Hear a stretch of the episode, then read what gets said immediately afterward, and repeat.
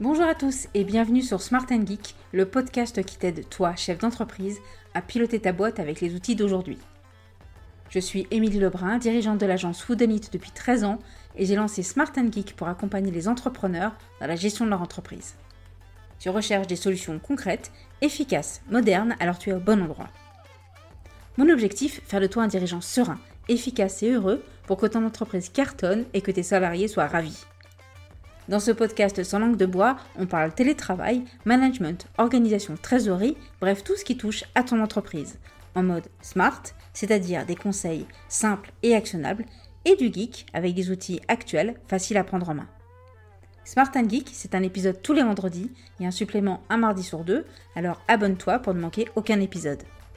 Installe-toi confortablement, je te souhaite une bonne écoute. Smart and Geek, c'est maintenant.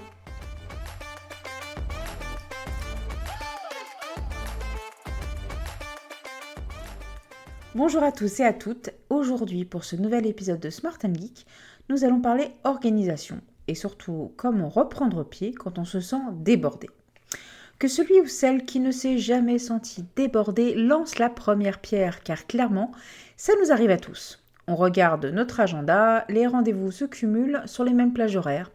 La liste des mails non répondus s'allonge, le nombre de notifications à consulter sur nos outils s'affole. Bref, on se demande ce qu'on a pu finalement accomplir cette semaine et pourquoi notre liste de tâches n'a finalement pas diminué. Pour sortir de cette situation que nous connaissons tous, euh, le plus simple, eh bien, on va allonger nos journées de travail. On va commencer plus tôt, on va finir plus tard, on va supprimer nos pauses et tout rendez-vous superficiel parce que euh, on n'a pas le temps, hein, tu comprends? Et spoiler, mais ça tu le sais déjà, tout ceci ne fonctionnera pas. On va finir épuisé, sur les nerfs, euh, plus vraiment très efficace et je ne sais pas vous, mais moi je sens le mur vite arriver. Alors, comment sortir de cette spirale infernale, de ce sentiment de ne pas avoir de temps, de ne pas avoir le temps de tout faire et de cette fatigue mentale et physique?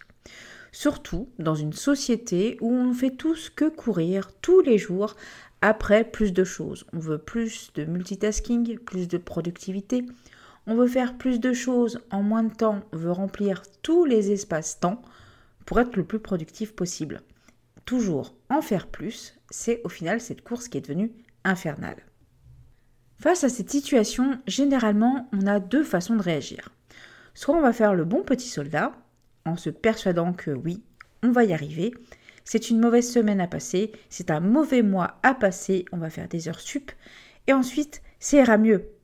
Étape d'après, vous allez sentir le burn-out arriver. Autre façon de réagir, on va faire l'autruche. Tout va bien, Madame la Marquise. Hein. on dit oui, oui, on s'en charge. On le glisse sous la pile et on tente d'oublier cette situation, soit sous la couette en regardant Netflix, ou soit en lançant notre console de jeu.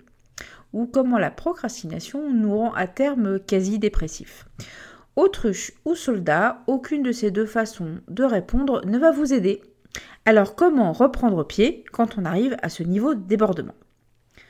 Première étape, et je sais déjà que là, vous allez me crier que c'est impossible. La première étape, oui, il faut tout arrêter. Oui, on arrête tout. Parce que déjà, il faut se rendre compte qu'il y a un sujet et que vous êtes le sujet le plus prioritaire à traiter. Que vous soyez en posture de soldat ou d'autruche, vous faites que contourner le problème. Donc la première étape va être de vous arrêter et de prendre un peu de recul pour regarder votre situation un peu en face et votre problème avec un autre regard. Vous pouvez le faire euh, dans un café, installez-vous dans votre fauteuil euh, confortable préféré. Bref, tentez de comprendre ce qu'il se passe. Est-ce que vous avez trop de travail et pas assez de temps pour tout faire? Est-ce que vous avez trop d'échéances à respecter en même temps? Est-ce que ça vous arrive de dire non? Est-ce que vous manquez de soutien euh, de la part de votre responsable ou de vos salariés ou de vos collègues? La liste peut être très très longue. Prenez le temps de formaliser ce que vous observez parce qu'il va falloir ensuite traiter ces points pour que cette machine, votre cerveau, reboote et reparte sur des bons rails. Ne me répondez pas que vous n'avez pas le temps, parce que c'est la seule solution pour reprendre le contrôle sur votre temps. C'est de vous arrêter et on va remettre son agenda en ordre. Si vous ne connaissez pas très clairement le problème, comment vous pouvez le résoudre? Donc cette première étape, c'est on arrête tout, on regarde ce qui se passe et on adapte.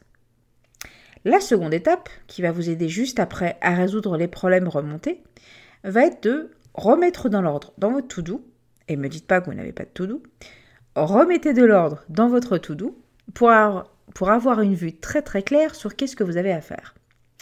Premier objectif, réduire votre charge mentale. Vous n'avez pas besoin de suivre tout dans votre tête, de garder dans votre mémoire les tâches euh, et tous les sujets dans votre cerveau. Il existe des centaines, euh, j'ai envie de dire des milliers d'outils, des applications, des outils en ligne, et puis au pire un bon papier euh, et un stylo pour visualiser ce qu'on a à faire.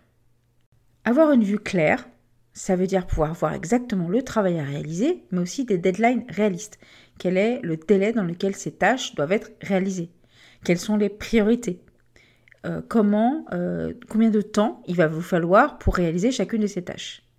Et ensuite, ajoutez-les sur votre to-do. Ça va vous aider à le sortir de votre tête et du coup à avoir plus de bandes passantes pour pouvoir traiter ces tâches efficacement.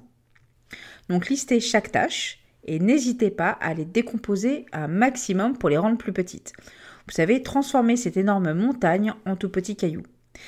Ça peut être très angoissant parce que très clairement, le premier effet de faire ça, c'est d'allonger la liste. On va se retrouver avec beaucoup plus de choses à faire. Mais juste après, vous allez avoir un sentiment de maîtrise parce que vous allez avoir, vous allez aller au bout des sujets, voir exactement ce qu'il y a à faire, vous poser les bonnes questions et pas vous mentir en vous disant que bien sûr, pas de problème, je peux traiter ce sujet-là en une heure. Troisième étape, vous avez votre liste de tâches et tout ne rentre pas. Ça peut arriver et ça même, ça arrive chaque semaine. Déléguer. Il n'y a pas de mal à déléguer. On est juste plus efficace en comptant sur les autres et en déléguant. En plus, un travail d'équipe, ramer tous dans le même sens, c'est toujours très motivant. Personne, à part vous-même, attend de vous que vous soyez Superman ou Wonder Woman. Donc pensez à redistribuer les cartes. Pensez aussi à demander de l'aide. Parce que comme c'est OK de déléguer, c'est aussi OK de demander de l'aide. Parce que on peut attendre de vous des tâches sur des outils que vous ne connaissez pas ou sur des sujets très pointus, et on ne peut pas tout savoir, donc demander de l'aide. Personnellement, je me fixe des règles de temps. Si j'ai pas trouvé en X minutes ou en X heures, je demande forcément de l'aide. C'est que je n'y arriverai pas toute seule, ou alors ça va me demander un temps beaucoup trop conséquent. Mais vous allez peut-être me dire que vous êtes tout seul, et que du coup il vous est impossible de déléguer ou de recruter quelqu'un pour pouvoir déléguer.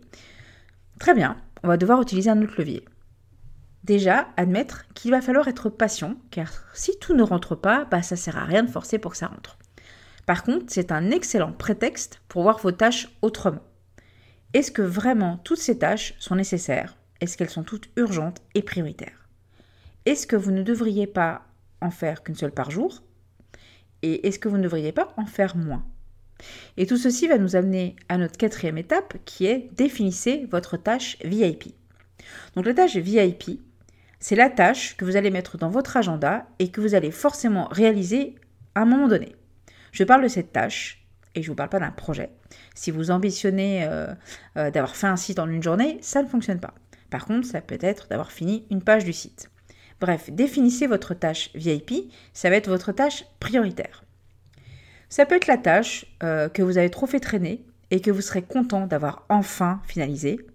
Ça peut être la tâche la plus urgente, ça peut être la tâche qui va débloquer un autre collaborateur, mais surtout ça va être la tâche qui, une fois effectuée, va vous donner ce sentiment en fin de journée que, enfin, ça avance. Et vous allez voir, ce sentiment va rapidement devenir addictif. Pour y arriver, à mettre en place cette tâche VIP et être sûr de la réaliser, il ne faut pas retomber dans le piège de mettre trop de choses dans votre agenda, on, on en met, on est sûr que ça va rentrer, etc. Pour ça, Cinquième étape, définissez des slots de temps. Alors un slot, c'est quoi? Vous allez encore me dire que je parle anglais, mais c'est un peu comme à l'école. Vous aviez euh, géographie de 10h à 11h et pas le choix. Et bien là, vous allez définir un slot de temps qui peut être de 40 ou de 80 minutes, grand maximum. Ça, va ça veut dire un espace-temps qui sera dédié à un sujet et qui pour le coup sera dédié à votre tâche VIP. Et ce moment de temps est intouchable, non négociable. Imaginez que sur ce slot de temps, vous auriez un déjeuner ou un rendez-vous avec un client. Si quelqu'un d'autre vous demande de faire quelque chose sur ce même temps, vous allez refuser. Vous allez dire bah non, désolé, je suis occupé. Et bien avec ce temps slot VIP, c'est exactement la même chose. Il n'est pas touchable, il n'est pas négociable. Et très important, pendant ces slots de temps, on est en mode focus. On coupe les distractions, on coupe les notifications. Et ne comptez pas sur votre volonté ou sur une autodiscipline. Ajoutez des barrières à vos distractions. Vous prenez votre téléphone et vous le mettez à l'autre bout de la pièce. Les mails, l'ordinateur, tout ce que vous pouvez couper, fermer, vous le faites. La porte du bureau, si vous pouvez, elle est fermée. Et vous mettez un casque anti-bruit, une playlist spéciale concentration. Moi, j'ai plein de playlists comme ça en mode ne pas déranger. On se concentre, on est focus et on ne fait qu'une seule chose à la fois. Vous allez voir, vous serez très efficace. Sixième étape, et comme pour la première étape, vous allez me dire que c'est impossible, dernière étape, pour travailler plus, il faut travailler moins. Notre cerveau est efficace s'il est en forme, et tout comme bon sportif, il a besoin de récupération. Dormez, faites des vraies pauses, sortez le chien en forêt, retrouvez de la bande passante, de l'énergie, faites du sport, mangez mieux, traitez votre cerveau comme le sportif de haut niveau que vous avez besoin qu'il soit. Adaptez vos journées en fonction de votre efficacité, de votre disponibilité. Vous êtes efficace à partir de 10 heures, faites vos tâches VIP à 10 heures. Vous aimez plutôt travailler tard, travaillez tard, mais adaptez par rapport à votre propre efficacité. Écoutez-vous un maximum et si vous n'y arrivez pas, demandez de l'aide. Tout comme les sportifs, vous pouvez avoir besoin d'un coach pour vous accompagner et vous aider à y voir clair. Échangez avec des collaborateurs sur des priorités. Confrontez votre to-do pour être sûr que c'est réaliste. Parlez avec des personnes extérieures de votre situation. Un regard extérieur et neuf sur votre agenda peut aussi aider, tout comme le coach sportif, à identifier des bonnes habitudes à remettre en place. Donc vous l'avez compris, pour ne plus perdre pied, il faut réussir à garder un véritable équilibre. C'est un exercice très complexe, mais il est accessible et j'espère que ces six étapes pourront vous y aider. Si vous avez besoin d'en parler, de confronter votre to-do, n'hésitez pas à me contacter sur LinkedIn Émilie Lebrun par message privé. Je serai ravie d'échanger avec vous sur vos différentes questions. Une dernière chose avant de partir, abonne-toi pour recevoir les prochains épisodes et pense à donner une note, notamment sur Apple Podcast, ce qui va me permettre d'être plus visible et à des auditeurs de découvrir ce podcast. À très bientôt!